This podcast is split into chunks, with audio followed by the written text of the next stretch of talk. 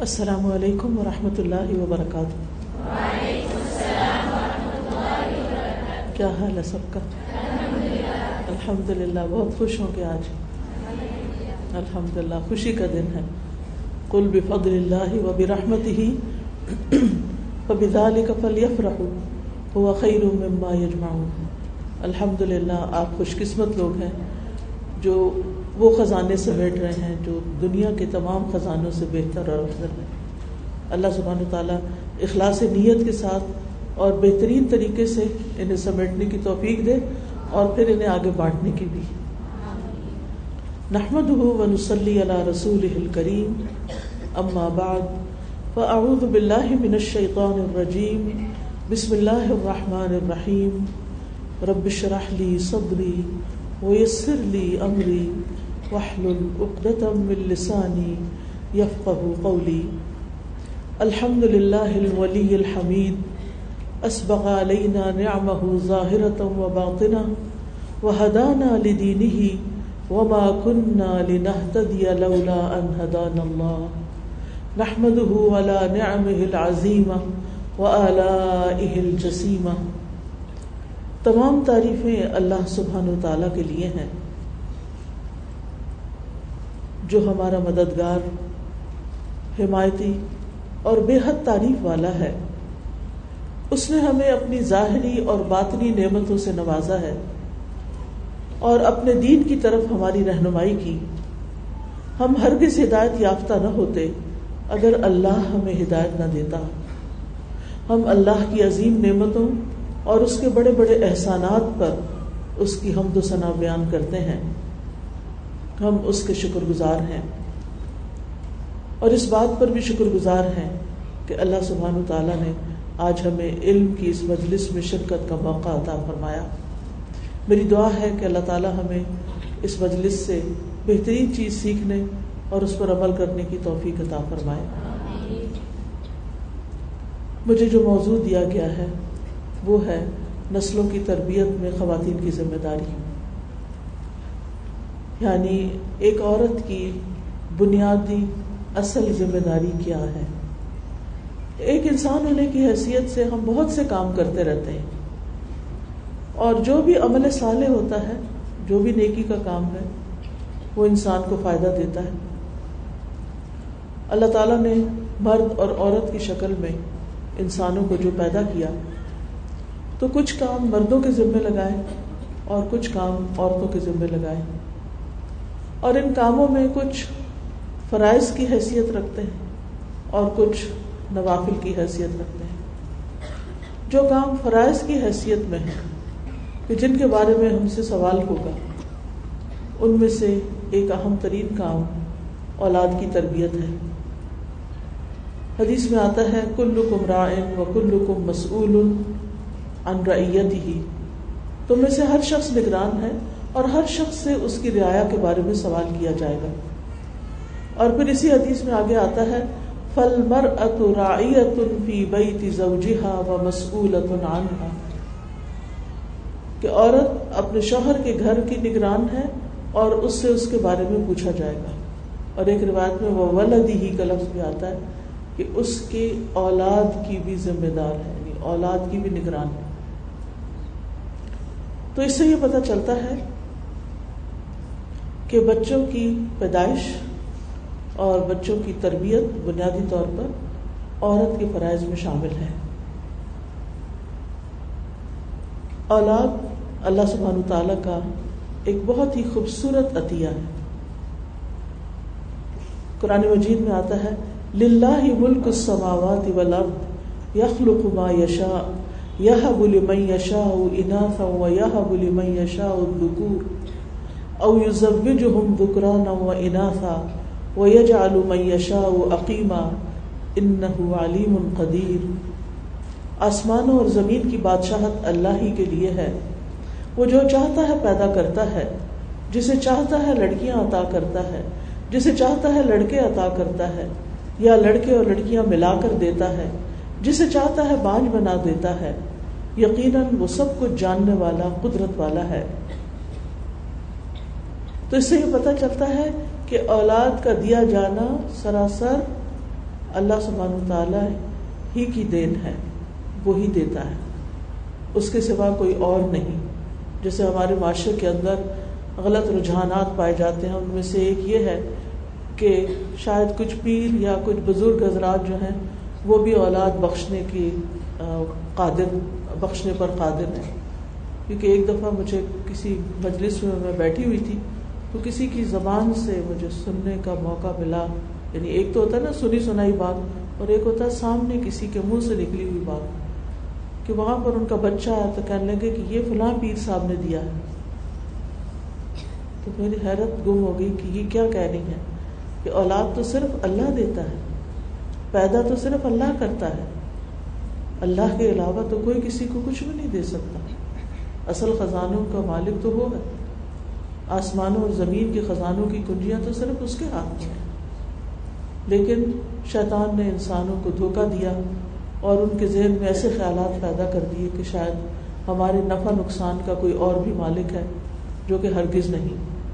بہرحال کہنے کا مطلب یہ ہے کہ اولاد اللہ تعالیٰ کا ایک عطیہ ہے جس کے لیے یہاں یہ کا لفظ آیا ہے وہ ہبا کہ یہ اللہ تعالیٰ کی بخشش ہے، اللہ تعالیٰ کی عنایت ہے۔ جہاں تک اولاد کا تعلق ہے، تو اس کی خواہش ہر انسان کے دل میں ہوتی۔ کہ اس کے دنیا سے جانے کے بعد اس کے، اس کی لیگسی کو کوئی آگے لے کے بڑھے۔ اس کی، اس کے پاس جو پوزیشنز ہیں، ان کو کوئی سنبھالنے والا ہو، جن چیزوں پر انسان نے محنت کی ہے، اس کو کوئی آگے لے کے بڑھے۔ اور خاص طور پر ہم دیکھتے ہیں کہ جو نیک انسان ہیں، خصوصاً انبیاء، وہ اولاد کس لیے مانگتے تھے؟ تاکہ ان کے بعد پھر اس نبوت کے سلسلے کو، اس دین کے کام کو ان کی اولاد آگے لے کر بڑھے۔ حضرت زکریہ علیہ السلام نے اولاد کے لیے دعا کی۔ منالک دعا زکریہ رب قال ربی حبلی ملدن کا ذریت طیبہ ان کا سمیع الدعا کہ اے میرے رب، مجھے اپنے پاس سے پاکیزہ اولاد عطا کر۔ بے شک تو ہی دعا کو بہت سننے والا ہے۔ اور صورت مریم کے شروع میں آتا ہے کہ انہوں نے دعا کی تھی اور اس میں یہ بھی کہا تھا کہ یرثنی و یرث من آل یعقوب، کہ وہ میرا بھی وارث ہو اور آل یعقوب کا۔ یعنی بنی اسرائیل میں سے ہو اور بنی اسرائیل کی جو امت ہے، اس کے ذمے جو کام ہے، اس کام کا بھی وارث ہو۔ تو اللہ سبحانہ تعالیٰ نے ان کو ذکر یحییٰ علیہ السلام کی خوشخبری دی اور پھر ہم دیکھتے ہیں کہ ابراہیم علیہ السلام نے نیک اولاد کی دعا کی تو اللہ سبحانہ تعالیٰ نے ان کو اسحاق علیہ السلام کی خوشخبری دی اور اسی طرح یاہی علیہ السلام نے یاہی علیہ السلام کی خوشخبری کو چن الفاظ میں تھی اللہ تعالیٰ نے فرمایا، یا زکریہ انا نبشر کا بے نسم ہوں یا اللہ تعالیٰ نے نام بھی ان کا رکھ دیا۔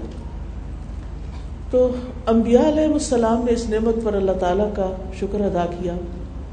نبی صلی اللہ علیہ وسلم بھی بچوں سے بہت پیار کرتے تھے اور خاص طور پر حضرت حسن اور حضرت حسین رضی اللہ عنہما کے بارے میں آپ نے فرمایا کہ یہ دنیا میں میرے دو پھول ہیں۔ اسی طرح ایک اور حدیث میں آتا ہے، رسول اللہ صلی اللہ علیہ وسلم نے فرمایا کہ اللہ ہمیشہ اس دین میں ایسے پودے لگاتا رہے گا جنہیں وہ اپنی فرما برداری میں استعمال کرے گا۔ یعنی نیک اولاد کے ذریعے اس دین کے کام کو آگے بڑھائے گا۔ اور آج کے بچے کل کے ذمہ دار افراد ہوں گے۔ اسی لیے ابن مبارک رحمہ اللہ کہتے ہیں، جب اصحاب حدیث کے بچوں کو دیکھتے یعنی جو محدثین تھے ان کے بچوں کو دیکھتے، جن کے ہاتھوں میں قلم دوات ہوتی، تو وہ انہیں قریب کرتے اور کہتے کہ یہ دین کے پودے ہیں۔ جن کے متعلق رسول اللہ صلی اللہ علیہ وسلم نے ہمیں خبر دی ہے کہ ہمیشہ اللہ تعالیٰ دین میں ایسے پودے لگاتا رہے گا جن کے ذریعے دین کو مضبوط کرے گا۔ آج تو یہ چھوٹے ہیں اور قریب ہے کہ تمہارے بعد یہ بڑے ہوں گے۔ یعنی جب تم دنیا میں نہیں ہوگے تو تمہارے بعد یہ بچے بڑے ہو کر یہی کام کریں گے جو کام آج تم کر رہے ہو۔ اور ایک حقیقت ہے کہ اگر بچوں کو بچپن سے ہی دین کی طرف لگا دیا جائے، ان کے اندر اچھی ویلیوز پیدا کی جائیں، تو یہ بچے بڑے ہو کر پھر دین کے محافظ بنتے ہیں۔ مسکین بن بکیر کہتے ہیں کہ ایک شخص امام آمش کے پاس سے گزرا جبکہ وہ حدیثیں سنا رہے تھے۔ اس شخص نے ان سے کہا آپ ان بچوں کو حدیثیں سنا رہے ہیں یعنی آپ بچوں پہ محنت کر رہے ہیں۔ تو امام آمش نے بھی یہی کہا کہ یہ بچے تمہارے لیے، تمہارے دین کی حفاظت کرنے والے ہیں۔ یعنی اگر آج ان بچوں میں تم دین کی محبت پیدا کر دو گے، تو جب تم دنیا میں نہیں ہوگے، تو یہ بچے اس دین کو آگے لے کر بڑھیں گے۔ کیونکہ بچے مستقبل کے دائی ہیں۔ اور اچھی نسل اور اچھے معاشرے کی تشکیل کا ذریعہ بھی اچھے بچے ہی ہوتے ہیں۔ اولاد کو انسان کی بہترین کمائی بھی کہا گیا۔ نبی صلی اللہ علیہ وسلم نے فرمایا، یقیناً تمہاری اولاد تمہاری بہترین کمائی ہے۔ بس تم اپنی اولاد کی کمائی میں سکھاؤ یعنی تم اپنی اولاد اولاد جو کماتی ہے یا جو اولاد کا جو مال ہے وہ تمہارا بھی ہے۔ اولاد اور خاص طور پر نیک اولاد آخرت میں درجات کی بلندی کا باعث بھی ہے۔ رسول اللہ صلی اللہ علیہ وسلم نے فرمایا، انسان جب مر جاتا ہے، تو تین اعمال کے علاوہ اس کے تمام اعمال منقطع ہو جاتے ہیں۔ نمبر ایک، صدقہ جاریہ۔ نمبر دو، وہ علم جس سے فائدہ اٹھایا جائے۔ اور نمبر تین، نیک اولاد جو اس کے لیے دعا کرتی رہے۔ اور نیک اولاد اسی صورت میں ہو سکتی ہے جب والدین اور خصوصاً ماں بچپن سے بچوں کو نیکی کی طرف، دین کی طرف لے جائے۔ جتنی اچھی مائیں ہوں گی، جتنی نیک مائیں ہوں گی، اتنی اچھی نسلیں پروان چڑھے گی۔ یعنی اگر ہم چاہتے ہیں کہ آئندہ نسلیں اچھی ہوں، تو اس کے لیے ضروری ہے کہ ماؤں کی اچھی تربیت کی جائے۔ قرآن مجید میں نیک عورتوں کی تعریف کی گئی ہے فصالحات خانتات حافظات للغیب بما حفظ اللہ۔ نیک عورتیں وہ ہیں جو فرما بردار ہوتی ہیں یعنی اللہ تعالیٰ کی بھی فرما بردار، شوہر کی بھی فرما بردار۔ اور ان کی غیر موجودگی میں یعنی شوہر جب گھر پر نہیں ہوتا یا جہاں نہیں ہوتا، ان کی غیر موجودگی میں اللہ کی حفاظت اور نگرانی میں ان کے حقوق کی حفاظت کرتی ہے یعنی اپنی عزت عزت کی اور مال کی۔ نیک عورت کو دنیا کی بہترین متا قرار دیا گیا۔ رسول اللہ صلی اللہ علیہ وسلم نے فرمایا دنیا متا و خیر متا دنیا المر الصالحہ۔ دنیا فائدہ اٹھانے کی چیز ہے اور دنیا کی بہترین متا جو ہے یعنی سب سے بہترین خزانہ جو ہے، وہ نیک عورت ہے۔ یعنی اس سے پتہ چلتا ہے کہ ایک عورت کی نیکی کی کس قدر قدردانی کی جائے کی گئی ہے؟ یعنی ہمارے دین میں عورت کا نیک ہونا کتنا اہم ہے۔ صوبان رضی اللہ عنہ کہتے ہیں کہ جب یہ آیت نازل ہوئی، الذین یکنزون الذهب والفضة ولا ينفقونها في سبیل اللہ جو لوگ سونا اور چاندی جمع کر کے رکھتے ہیں اور اللہ کے راستے میں خرچ نہیں کرتے، تو پھر آگے آتا ہے کہ ان کو دردناک عذاب کی بشارت دے دو۔ وہ کہتے ہیں کہ اس وقت ہم لوگ رسول اللہ صلی اللہ علیہ وسلم کے ساتھ کسی سفر میں شریک تھے یعنی سفر میں تھے جب یہ آیت نازل ہوئی۔ تو آپ کے کسی صحابی نے پوچھا کہ سونا اور چاندی کے متعلق تو جو حکم نازل ہونا تھا وہ ہو گیا۔ اب اگر ہمیں یہ معلوم ہو جائے کہ کون سا مال بہتر ہے، تو وہی ہم اپنے پاس رکھ لیں۔ تو آپ صلی اللہ علیہ وسلم نے فرمایا سب سے افضل مال ذکر کرنے والی زبان، شکر کرنے والا دل اور ایمان والی بیوی ہے۔ یہ سب سے افضل مال ہے انسان کا۔ کیا ذکر کرنے والی زبان، شکر گزار دل اور ایمان والی بیوی، جو اس کے ایمان پر اس کی مدد کرنے والی ہو۔ یعنی صرف اپنا ہی ایمان نہ بڑھائے، بلکہ شوہر کے ایمان میں بھی اضافہ کرے۔ یعنی عورت اگر نیک ہوتی ہے، گھر کے اندر بچوں کو بھی نیکی کے رستے پہ لگاتی ہے، تو اس سے شوہر بھی متاثر ہوتا ہے۔ پورے گھر کا ماحول، کیونکہ گھر کا کنٹرول بہرحال عورت کے ہاتھ میں ہی ہوتا ہے۔ جس طرح وہ اپنے بچوں کو لگانا چاہے، جس طرح وہ چلانا چاہے اس میں وہ مرد کے مقابلے میں زیادہ مؤثر کردار ادا کرتی ہے۔ عورت سے شادی کا جو معیار رکھا گیا، وہ بھی یہی ہے۔ رسول اللہ صلی اللہ علیہ وسلم نے فرمایا، عورت سے چار چیزوں کی وجہ سے نکاح کیا جاتا ہے، اس کے مال و دولت کی وجہ سے، یا اس کے حسب نصب کی وجہ سے، یا اس کی خوبصورتی کی وجہ سے، یا پھر اس کی دینداری کی وجہ سے۔ تو آپ نے فرمایا، تیرے ہاتھ خاک آلود ہوں، دیندار عورت سے شادی کر کے کامیابی حاصل کرو۔ یعنی تمہاری اصل کامیابی کس میں ہے؟ دین والی عورت کو حاصل کرنا۔ کیونکہ اگر اس کے اندر دین ہوگا تو پھر تمہارے گھر میں بھی دین ہوگا اور جب گھر میں دین ہوگا، دین پر عمل کرنا آسان ہوگا، تو پھر آخرت میں بھی آسانی ہوگی۔ تو بہرحال، عورت اگر دیندار ہوتی ہے تو یہ ہو نہیں سکتا کہ وہ صرف خود نماز پڑھنے والی ہو، خود روزے دار ہو، خود صدقہ خیرات کرے، بلکہ اس کا ہم و غم پھر اس کی اولاد بن جاتی ہے۔ اور وہ جو کچھ خود جانتی ہے، وہ اپنے بچے میں بھی ڈالتی جاتی ہے۔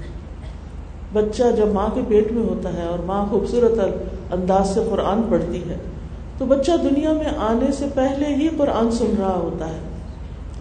اور پھر ایک پاکیزہ ماں جو پاکیزہ کردار والی ہوتی ہے، پاکیزہ اخلاق والی ہوتی ہے، تو بچے کے ابتدائی سال جو بہت ہی اہم ہوتے ہیں اور جن میں وہ سیکھ رہا ہوتا ہے بہت سی چیزیں تو اگر تو سب سے پہلی چیز وہ ماں سے ہی سیکھتا ہے۔ ماں کے پیٹ سے ہی سیکھ رہا ہوتا ہے۔ ماں جب دودھ پلا رہی ہوتی ہے، اس وقت سیکھ رہا ہوتا ہے۔ ماں جب کھانا کھلا رہی ہوتی ہے، اس وقت سیکھ رہا ہوتا ہے۔ لیکن افسوس کے ساتھ یہ کہنا پڑتا ہے کہ اب ماؤں نے کیا طریقہ اختیار کر لیا ہے؟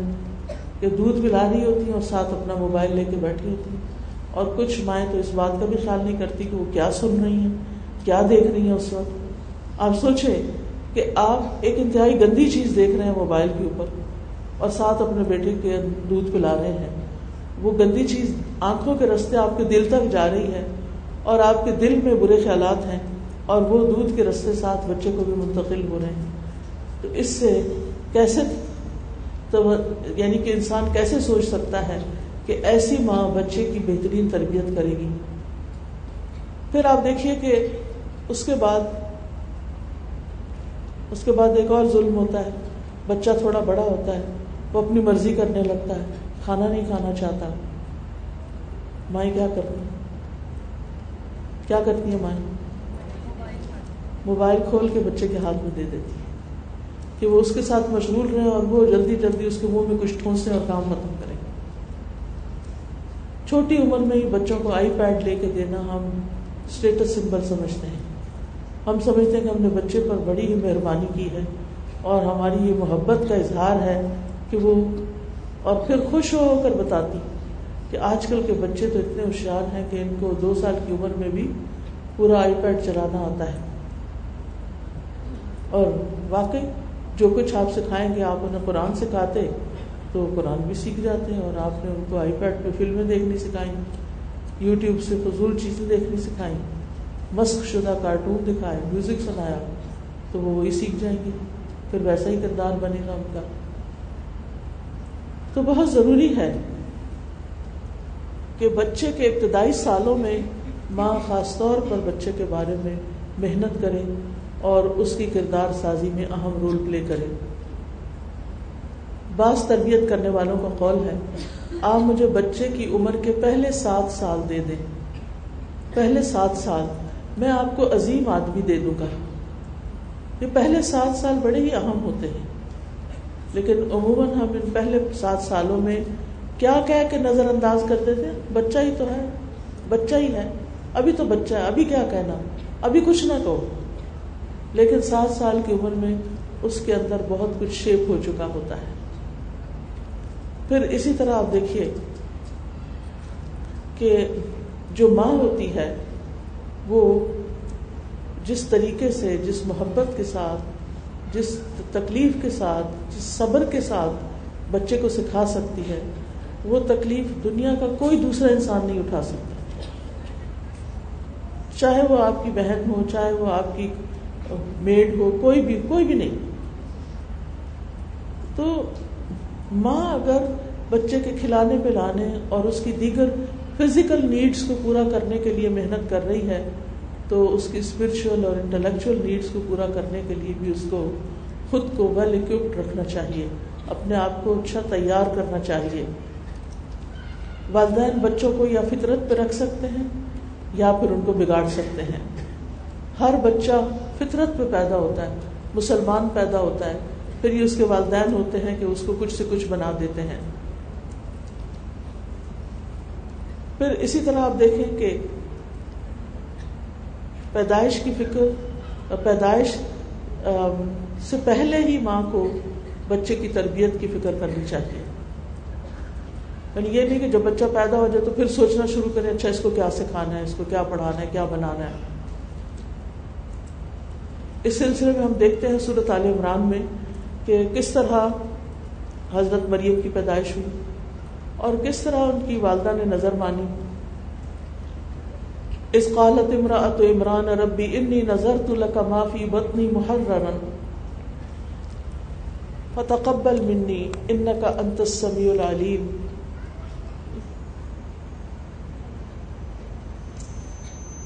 جب عمران کی بیوی نے کہا، اے میرے رب، بے شک میں نے تیرے لیے اس کی نظر مانی ہے جو میرے پیٹ میں ہے، کہ میں اسے آزاد چھوڑ دوں۔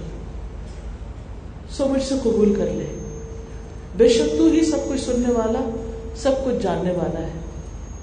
پھر جب اس نے اسے جنا، تو کہا، اے میرے رب، یہ تو میں نے لڑکی جنی ہے، اور اللہ زیادہ جاننے والا ہے جو اس نے جنا، اور لڑکا لڑکی کی طرح نہیں ہوتا۔ یعنی دونوں میں فرق ہوتا ہے۔ کیونکہ وہ سمجھ رہی تھی کہ شاید ان کا بیٹا پیدا ہوگا لیکن اللہ تعالیٰ نے حضرت مریم کو پیدا کیا۔ اور پھر آپ سب جانتے ہیں جنہوں نے بھی قرآن مجید پڑھا کہ کس طرح مریم علیہ السلام کی خاص طریقے پر تربیت ہوئی اور کس طرح وہ ہیکل میں رہتی تھی اور پھر کس طرح حضرت عیسیٰ علیہ السلام کی ولادت ہوئی۔ تو کہنے کا مطلب یہ ہے کہ حضرت مریم کی والدہ نے ان کی پیدائش سے پہلے ہی ان کے لیے سوچ رکھا تھا کہ میری یہ بیٹی، میرا یہ بچہ دین کے کام کے لیے وقت ہوگا۔ میں اس کی دینی تربیت کروں گی۔ میں اس کو اللہ کے راستے میں لگاؤں گی۔ اور یہ بھی آتا ہے تفاصیر میں کہ اس وقت وہ بیوہ ہو چکی تھی۔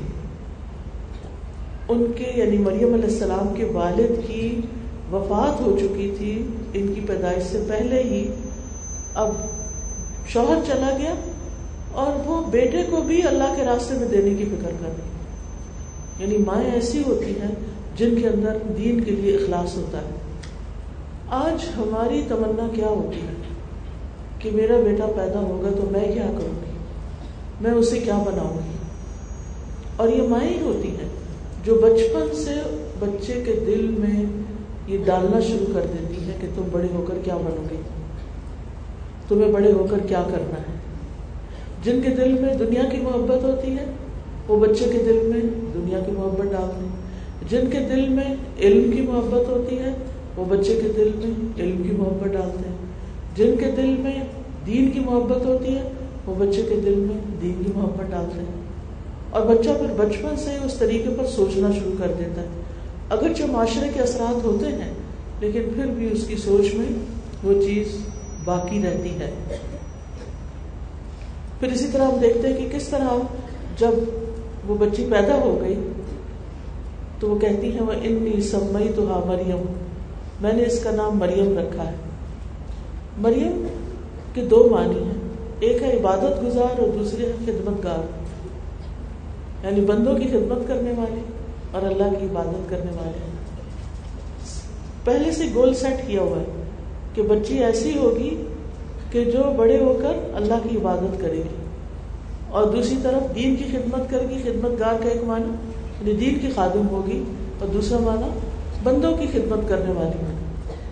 آپ دیکھیں کہ ایسا انسان، کتنا عظیم انسان ہوتا ہے کہ جو ایک طرف اللہ کا حق ادا کرنے والا ہو، اچھے سے عبادت کرنے والا ہو، اور دوسری طرف بندوں کے حقوق ادا کرنے والا ہو۔ رب بھی راضی اور بندے بھی خوش۔ کچھ لوگ ہوتے ہیں وہ صرف عبادت ہی کرتے رہتے ہیں اور بندوں کی طرف توجہ نہیں ہوتی۔ کچھ لوگ صرف بندوں کو خوش کرنے میں لگے رہتے ہیں اور عبادت کو بس سر سے اتار دیتے ہیں۔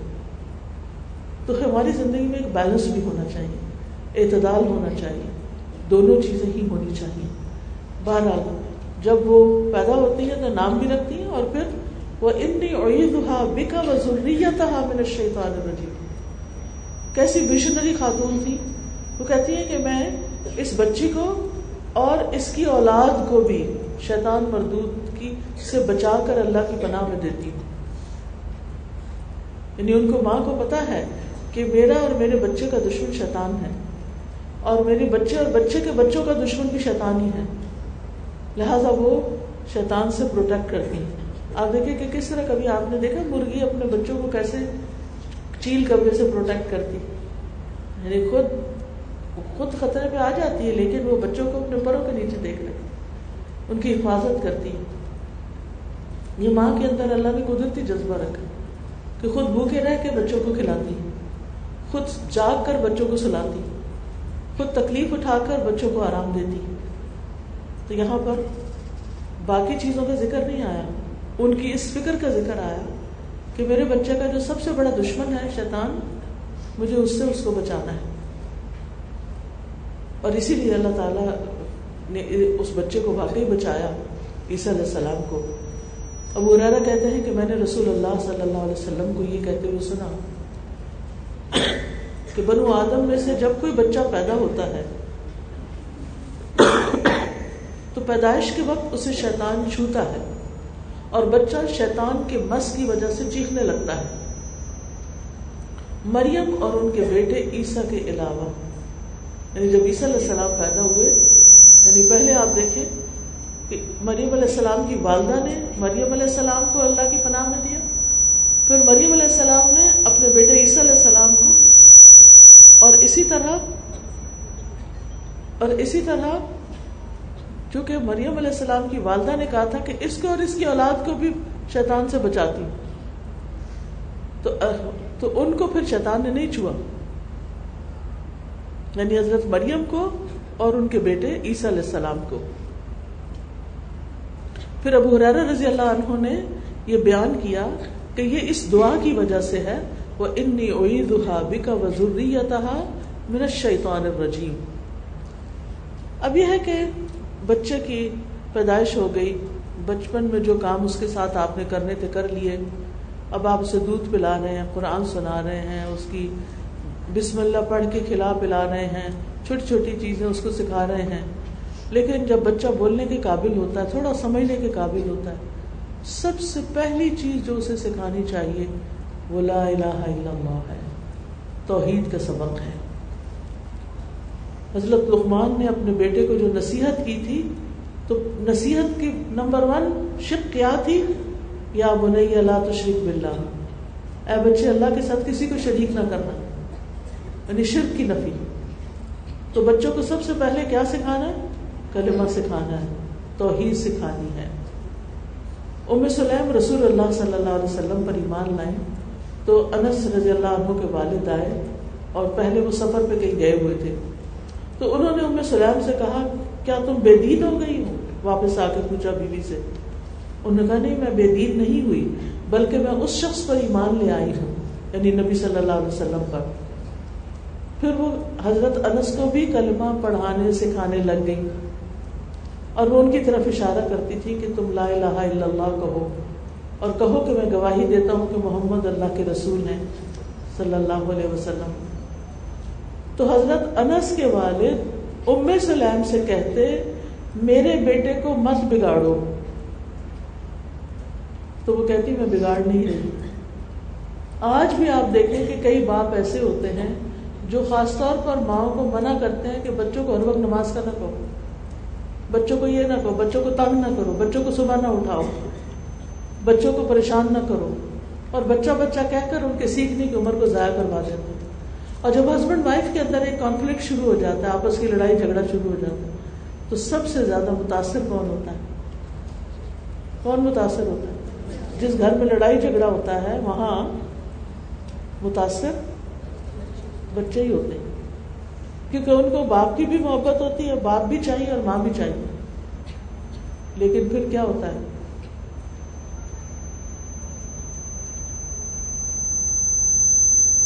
اس کی آواز صحیح کر دی تو پھر ہم دیکھتے ہیں کہ ماں باپ اپنے ہی جھگڑوں میں پڑے رہتے ہیں اور بچے جھگڑے دیکھتے دیکھتے بڑے ہو جاتے ہیں اور وہ بھی جھگڑنے والے بن جاتے ہیں۔ تو بہرحال، یہاں اس واقعے کو سنانے کا مقصد یہ ہے کہ ماں باپ پہ نہ ڈالتی رہے، تم اس کو سکھاؤ۔ بلکہ ماں کا اپنا فرض بنتا ہے کہ جو اس کو آتا ہے، وہ بچے کو سکھاتی چلی جائے۔ پھر یہ ہے کہ بچپن سے ہی بچوں میں اللہ کی معرفت پیدا کرنا ضروری ہے۔ بچپن سے ہی کیا کرنا ہے؟ نہیں نہیں۔ بچپن سے ہی بچوں کے اندر کیا کرنا ہے؟ اللہ کی پہچان، اللہ کون ہے؟ بچے پوچھتے ہیں، اللہ کہاں ہے؟ تو یہ نہیں کہنا میرے دل میں کیونکہ کچھ کچھ لوگ کہتے ہیں، اللہ تعالیٰ ہر پھول پتے میں، ہر ہر چیز میں اللہ ہے، ایسا نہیں ہے۔ کہاں ہے اللہ؟ عرش پر یس بچوں کو بچپن سے ہی پتا ہونا چاہیے کہ اللہ تعالیٰ کہاں ہے۔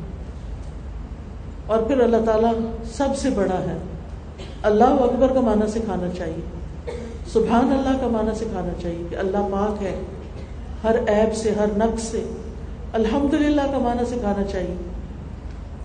کھانا کھائیں، پانی پیئیں، تو الحمد للہ کہنا سیکھے پھر اسی طرح یہ کہ اللہ تعالیٰ ہر جگہ دیکھ سکتا ہے۔ اللہ تعالیٰ اندھیرے میں بھی دیکھ لیتا ہے۔ اللہ تعالیٰ وہاں بھی دیکھتا ہے جہاں ماما نہیں دیکھتی۔ اپنے سے نہ ڈرائیں، باپ سے نہیں ڈرائیں، لوگوں سے نہیں ڈرائیں، کس سے ڈرائیں؟ کس کا ڈر پیدا کریں؟ اللہ سبحان و تعالیٰ کا۔ کیونکہ ہم عام طور پر کیا غلطی کرتے ہیں؟ کہ ہم کہتے ہیں وہ تمہارے بابا آئیں گے نا تو پھر وہ تمہیں ماریں گے۔ تمہارے بابا کو یہ اچھا نہیں لگتا، تمہارے بابا ناراض ہو جائیں گے۔ ہر وقت باپ کی دھمکی۔ دس از رانگ باپ کی دھمکی نہیں دینی، بلکہ کیا کرنا ہے؟ اللہ کے بارے میں بتانا ہے کہ اللہ کون ہے۔ عبداللہ بن عباس کہتے ہیں، میں ایک دن رسول اللہ صلی اللہ علیہ وسلم کے پیچھے تھا۔ چھوٹے سے تھے اس وقت۔ آپ نے فرمایا، اے لڑکے، میں تجھے چند کلمات سکھا رہا ہوں۔ اللہ کے احکام کی حفاظت کرو، اللہ تمہاری حفاظت کرے گا۔ اور وہ بالکل چھوٹے لڑکے تھے ابھی، اور انہیں یہ بات سکھائی جا رہی ہے۔ اللہ کی حفاظت کرو، تم اسے اپنے سامنے پاؤ گے۔ جب مانگو، اللہ سے مانگو۔ جب مدد چاہو، اللہ سے مدد چاہو۔ تو بچوں کو بچپن سے ہی سکھانا چاہیے۔ کوئی چیز مانگے نا تو اللہ سے مانگو۔ دعا کرو۔ اللہ تعالیٰ دے گا۔ اللہ دیتا ہے۔ اور پھر یہ بھی سکھا دیا۔ جان رکھو، اگر ساری دنیا مل کر بھی تمہیں کچھ نفع پہنچانا چاہے، تمہیں کچھ بھی نفع نہیں دے سکتی، سوائے اس کے جو اللہ نے تمہارے لیے لکھ دیا۔ اور اگر وہ سارے مل کر تمہیں کوئی نقصان دینا چاہیں، تمہیں کچھ نقصان نہیں دے سکتے، سوائے اس کے جو اللہ نے تمہارے لیے لکھ دیا۔ قلم اٹھا لیے گئے صحیح پہ خشک ہو گئے۔ چھوٹے سے بچے کو بتا دیا کہ نفع نقصان اللہ کے ہاتھ میں ہے۔ آج ہم اتنے بڑے بڑے ہو جاتے ہیں تو ہمیں یہ یقین نہیں آتا۔ ہم اسے لوگوں سے منسوخ کرتے رہتے ہیں۔ فلاں سے دوستی کر لیں گے تو یہ فائدہ ہو جائے گا اور فلاں سے بچ کے رہیں گے تو یہ۔ پھر بچے، بچوں کو بچپن میں ہی عبادات کے بارے میں بتانا چاہیے۔ سات سال کی عمر میں نماز سکھا دینی چاہیے۔ دس سال کی عمر تک نماز کی عادت ہو جانی چاہیے اور ان کو نفل نماز کی بھی ترغیب دینی چاہیے کیونکہ ہم عام طور پہ کہتے ہیں اچھا صرف فرض پڑھ لو۔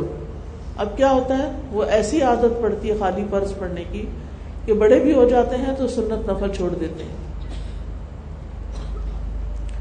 رسول اللہ صلی اللہ علیہ وسلم نے بچوں کے لیے بھی عاشورہ کے روزے کی ترغیب دی ہے۔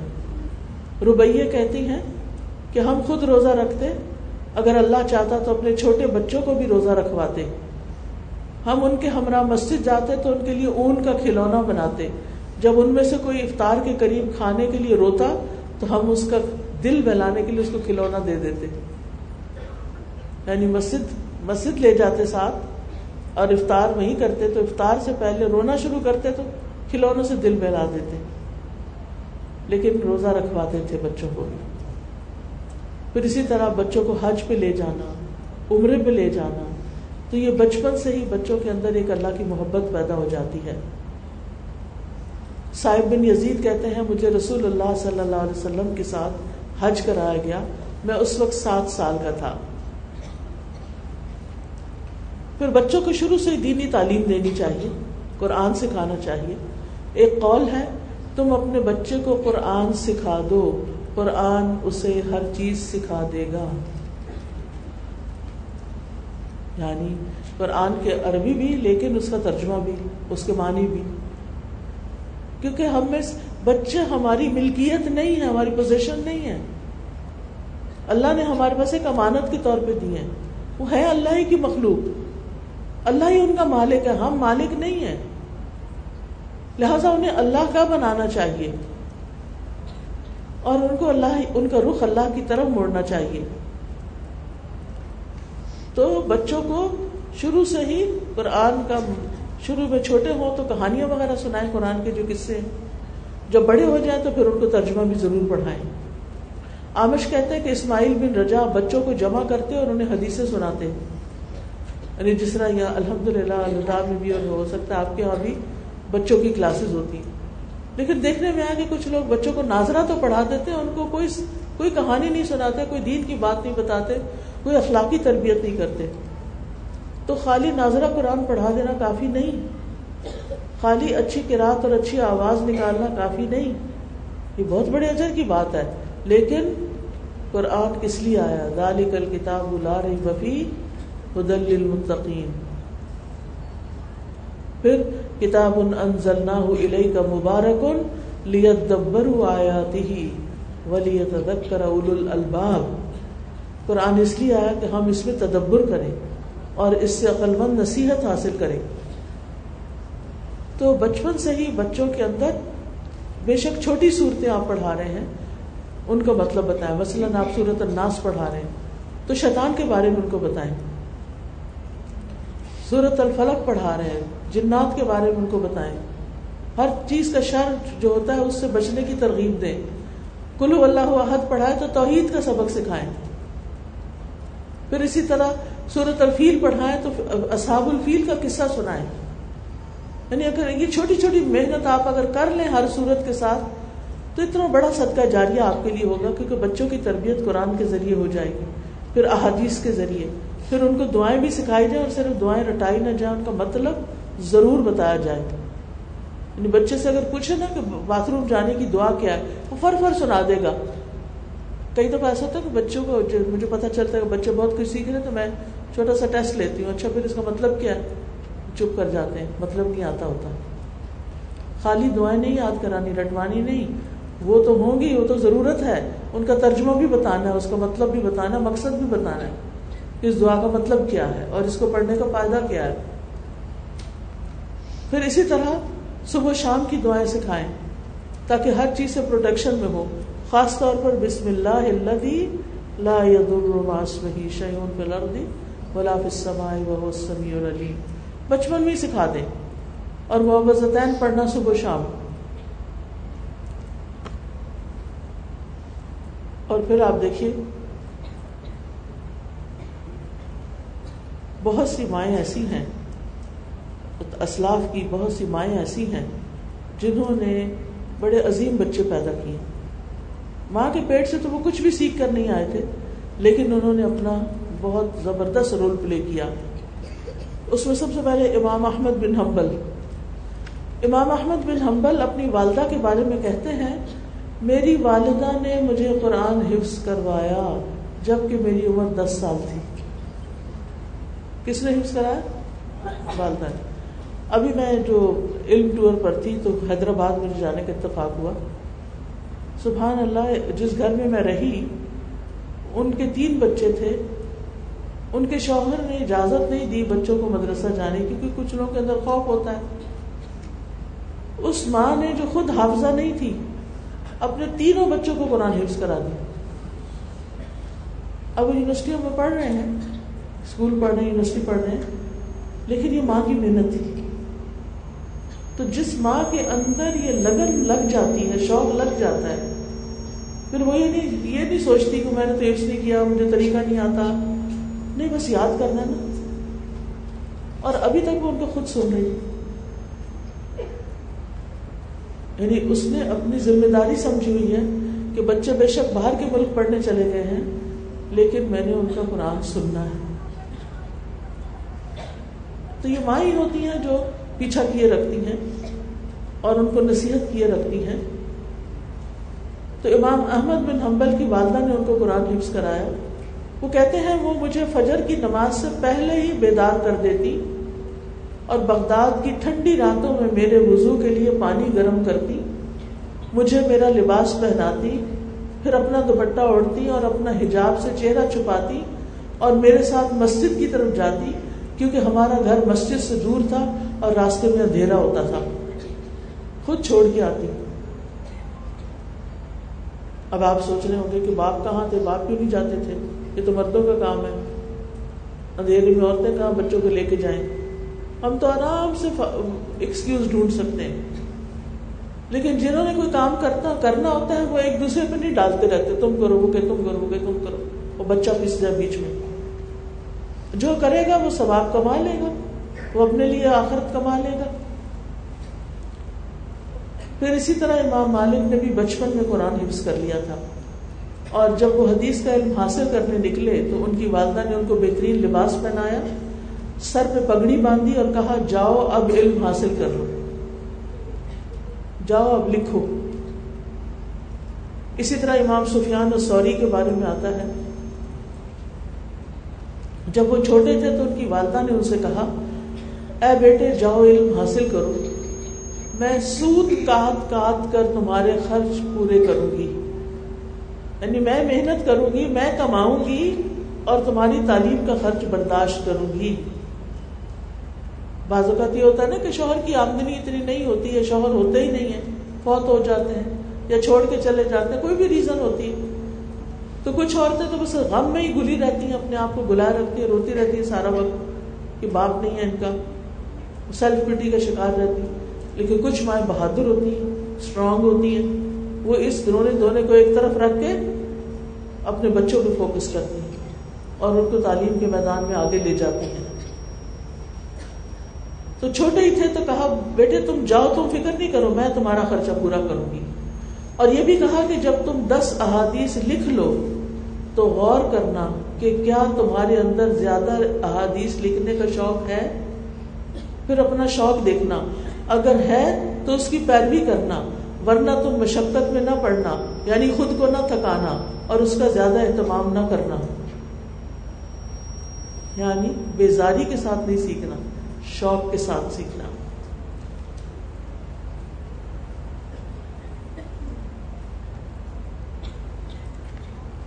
مطلب یہ تھا کہ جب تم حدیث لکھو گے تو پھر ان حدیث میں غور کرنا اور پھر دیکھنا کہ وہ تمہارا ایمان بڑھاتی ہے کہ نہیں، تمہارا شوق بڑھاتی ہے کہ نہیں۔ پھر اسی طرح امام ربیہ اور رائی۔ امام ربیہ اور رائی جو تھے، ان کی والدہ حاملہ تھی تو ان کے والد جہاد کے لیے نکل گئے۔ اور ان کے والد اس وقت واپس لوٹے جب ان کی والدہ جن سے وہ حاملہ تھی، وہ شخص عالم بن چکے تھے۔ یعنی بیس پچیس سال کی عمر تو ہو ہی گئی ہوگی۔ بڑی بڑی محفلیں ان کی، ان جب وہ سکھاتے تھے تو بڑی بڑی محفلیں ہوتی تھی ان کے سامنے۔ اور بڑے بڑے مجمے ہوتے تھے اور وہ ان سے سیکھ کر جاتے تھے۔ تو یہ بڑا دلچسپ قصہ ہے کہ امام ربیہ جو تھے باب ربیع امام مالک کے استاد ہیں، یہ بھی یاد رکھیے۔ معمولی شخصیت نہیں ہے۔ مدینہ کے تھے، مسجد ربی میں درس دیتے تھے۔ تو ان کے والد جب یہ ماں کے پیٹ میں تھے تو یہ چلے گئے جہاد کرنے۔ اور جب واپس آئے تو پہلے مسجد کی طرف گئے۔ پہلے مسجد کی طرف گئے، دیکھا کہ ایک نوجوان ہے اور اس کے آگے اتنا بڑا مجمع پڑھ رہا ہے۔ پھر اس کے بعد گھر آئے۔ نہیں پتا یہ میرا بیٹا پڑھا رہا ہے۔ بہت خوش ہوئے کہ مسجد میں اتنی اچھی کلاس ہو رہی ہے۔ پھر گھر آئے، اپنی بیوی کا حال چال پوچھا۔ اور کہا، وہ جو میں نے تمہیں پیسہ دیا تھا، فلاں اور فلاں، وہ کدھر ہے؟ تو کہنے لگی کہ جاؤ اس وقت مسجد میں اور دیکھ لو، تمہارا پیسہ وہاں ہے۔ کہتے وہ وہاں کا، میں تو وہاں سے ہو کر آیا۔ کہا کہ وہ جو نوجوان پڑھا رہا ہے اس وقت، وہ تمہارا ہی بیٹا ہے۔ اور جو تم مجھے دے کر گئے تھے وہ میں نے اس کی تعلیم میں لگا دیا تھا۔ یعنی مال کو اس میں انویسٹ کیا۔ عقل مند مائیں تھی وہ چاہتی تو اپنی جیولری بنا لیتی، روز برانڈ کے کپڑے پہن لیتی۔ وہ بچہ گلیوں بازاروں میں کھیلتا پھرتا۔ ایسا نہیں کیا۔ پھر اسی طرح امام اوزائی، انہوں نے اپنی ماں کی گود میں یتیمی کی زندگی میں پرورش پائی۔ وہ کبھی ایک جگہ جاتی، کبھی دوسری جگہ جاتی۔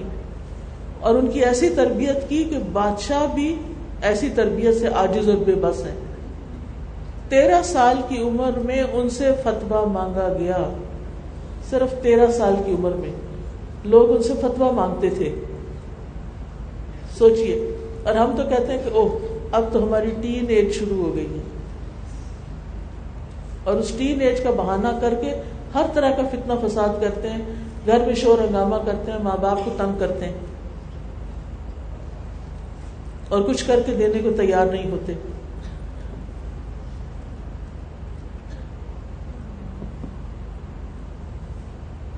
پھر امام شافی امام شافی کے والد بھی بچپن میں فوت ہو گئے تھے۔ وہ ابھی دودھ پیتے بچے تھے کہ باپ فوت ہو گئے۔ ایسی مائیں عام طور پہ کیا کرتی ہیں؟ جن کے چھوٹے بچے ہوتے ہیں اور وہ بیوہ ہو جاتی کیا کرتی رونا، دھونا، پریشانی کی باتیں۔ ہر ایک کو اپنے پریشانی کی داستان سنانا۔ تو ان کی والدہ نے ہمت نہیں ہاری، بچے کی تربیت کی ذمہ داری لے لی۔ اور ان کے ساتھ غزہ، جو فلسطین کا ایک علاقہ ہے، وہاں سے نکل کے مکہ آ گئی پھر وہاں ان کے ماموں کے درمیان ان کی تربیت کی، وہ وہاں ان کے میکے تھے۔ لیکن ان کے پاس بھی پیسہ نہیں تھا کہ وہ معلم کو فیس دیتی۔ تو معلم اس بات پہ راضی ہو گئے کہ وہ بغیر فیس کے ان کو تعلیم دے دیں گے۔ اسی طرح امام بخاری۔ امام بخاری کے والد بھی چھوٹی عمر میں یعنی امام بخاری چھوٹے تھے تو وہ فوت ہو گئے۔ تو انہوں نے اپنی والدہ کے پاس یتیمی کی زندگی میں پرورش پائی۔ والدہ بہت نیک خاتون تھی امام بخاری کی بچپن میں نظر چلی گئی، بخار آیا، بیمار ہوئے، نظر چلی گئی۔ والدہ بہت عبادت گزار تھی۔ رو رو کے دعائیں مانگی کہ اللہ میرے بیٹے کی نظر لوٹا دے، میں اس کو دید کے کام میں لگاؤں گی۔ ایک دن خواب میں حضرت ابراہیم علیہ السلام کو دیکھا، وہ ان سے فرما رہے تھے کہ اللہ تبارک و تعالیٰ نے تمہارے کثرت سے رونے اور دعا کرنے کی وجہ سے تمہارے بیٹے کی آنکھیں درست کر دی ہیں۔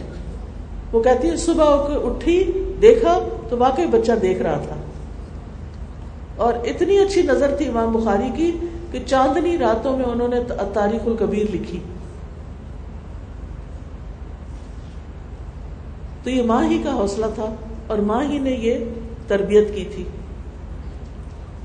تعلیم کے ساتھ ساتھ بچوں کو عمدہ اخلاق بھی سکھانا چاہیے۔ ادب سکھانا چاہیے۔ بڑوں کا احترام سکھانا چاہیے۔ پڑوسیوں کے حقوق، دوستوں کے حقوق والدین کے حقوق بتانے چاہیے، اچھے اخلاق کی تعلیم دینی چاہیے۔ جیسے حضرت لکمان نے کہا تھا، اے میرے چھوٹے بیٹے، نماز قائم کر، نیکی کا حکم دو اور برائی سے منع کرو۔ جو بچے کو بھی کہہ رہے ہیں، اور اس مصیبت پہ صبر کرو جو تمہیں پہنچے۔ یقیناً یہ ہمت کے کاموں میں سے ہے۔ اور لوگوں کے سامنے اپنے رخسار نہ کھلا منہ مت بناؤ۔ زمین میں اکڑ کے نہ چلو۔ بے شک اللہ کسی اکڑنے والے فخر کرنے والے سے محبت نہیں کرتا۔ اور اپنی چال میں میانہ روی رکھو اور اپنی آواز کچھ نیچے رکھو۔ بے شک سب آوازوں سے بری آواز، یقیناً گدے کی آواز ہے۔ تو انہوں نے کون کون سی تربیت کی؟ کیا کیا سکھایا؟ نماز کے بارے میں بتایا، امر بالمعروف اور نئی انل منکر کا بتایا، صبر کرنے کا بتایا، بد اخلاقی کے بارے میں بتایا، اور چال کے بارے میں، کہ درمیانی چال چلو، آواز کے بارے میں کہ آرام سے بات کرو۔ یہ ہے وہ سارے اخلاقیات جو ایک ماں کو اپنے بچے کو سکھانے چاہیے۔ لیکن اگر ماں خود بھی عمل نہیں کرتی، تو بچے کیا کریں گے؟ تو ماں باپ کو زندگی گزارنے کے آداب بچوں کو لازمن سکھا دینے چاہیے۔ وہ دعائیں جو آپ بچپن میں ان سے یعنی وہ آپ سے سنتے ہیں، سیکھتے ہیں، اور اس سے متعلق ادب آداب دیگر جو ہیں وہ بھی سیکھ لیتے ہیں تو پھر ان کی زندگی آسان ہوتی۔ پھر کھانے کے آداب سکھا دینا، اجازت لینے کے آداب، گفتگو کے آداب۔ بچوں کو نیک کمپنی اور نیک لوگوں کے ساتھ بیٹھنے کی ترغیب دینا، علماء سے ملوانا۔ کم عمری میں بچوں کو نیک لوگوں کی خدمت کرنے والا بنانا۔ انس بن مالک کہتے ہیں کہ جب رسول اللہ صلی اللہ علیہ وسلم مدینہ ہجرت کر کے آئے تو ان کی عمر دس سال تھی۔ کس کی عمر حضرت انس رضی اللہ عنہ کی۔ کہتے میری مائیں، نانی، خالہ وغیرہ، مجھے مستقل نبی صلی اللہ علیہ وسلم کی خدمت کے لیے تاکید کرتی تھی کہ تم نے نبی صلی اللہ علیہ وسلم کی خدمت کرنی ہے۔ چنانچہ میں نے آپ کی دس سال خدمت کی۔ اور جب نبی صلی اللہ علیہ وسلم کی وفات ہوئی تو میں بیس سال کا تھا۔ اور پردے کے احکام کے متعلق میں سب سے زیادہ جاننے والا ہوں کہ وہ کب اور کہاں نازل ہوا؟ کیونکہ پردے کے احکام سے پہلے یہ آپ کے گھر میں آتے جاتے تھے نا، پھر ان کا آنا روک دیا گیا۔ پھر ان کو نبی صلی اللہ علیہ وسلم نے راز کی حفاظت کرنے کا طریقہ بھی سکھایا۔ پھر نرمی سکھائی۔ پھر یہ کہ بچوں کے اندر کنات پیدا کرنی چاہیے۔ ہرس اور لالچ نہیں ہونی چاہیے۔ ان کو محنت کا عادی بنانا چاہیے۔ صبر کی ترکین کرنی چاہیے۔ اور بچوں کو بچپن ہی سے حلال اور حرام کی تمیز سکھانی چاہیے۔ ہاں ادب سکھانے کے لیے سختی بھی کر سکتے ہیں۔ اور بعض غلطیوں پر اعراض بھی کر سکتے اعراض کا مطلب ہے کہ آنکھیں بند دوسری طرف دیکھنا۔ میں اکثر یہ کرتی تھی، جیسے بچہ چل رہا چلتے چلتے گر گیا۔ میں دوسری طرف منہ کر لیتی تھی، میں نے نہیں دیکھا، تاکہ خود ہی اٹھے۔ خود اٹھنا سیکھے۔ کیونکہ مجھے یہ تھا کہ مجھے دیکھا تھا ہاں کرنی ہے، اور پھر اس نے چپ نہیں ہونا، کہ مجھے چوٹ لگ گئی کیونکہ ماں کو دیکھ کے ویسے ہی رونا آ جاتا ہے بچوں کو۔ پھر اسی طرح یہ ہے کہ ان کے لیے دعائیں بھی کرنی چاہیے۔ ربنا حب لنا من ازواجنا وذرياتنا قرة اعين وجعلنا للمتقين اماما۔ ربنا وجعلنا مسلمين لك ومن ذريتنا امة مسلمة لك وارنا مناسكنا وتب علينا انك انت التواب الرحيم. تو اللہ تعالیٰ سے دعا ہے کہ اللہ تعالیٰ ہمیں اچھی مائیں بنائے۔ کچھ تو مائیں ہیں، کچھ کے بچے بڑے ہو چکے ہیں، لیکن پھر بھی اپنی طرف سے ان کو اللہ کا بندہ بنانے کی کوشش کریں۔ اور جو آپ بچیاں ہیں، آپ اگر اس میں سے ایک بات بھی یاد رکھیں گی زندگی میں تو میرا یہاں آنا ورث ہوگا۔ اللہ تعالیٰ ہمیں عمل کی توفیق دے۔ واخر دعوانا الحمد للہ رب العالمین۔ ایک بچے۔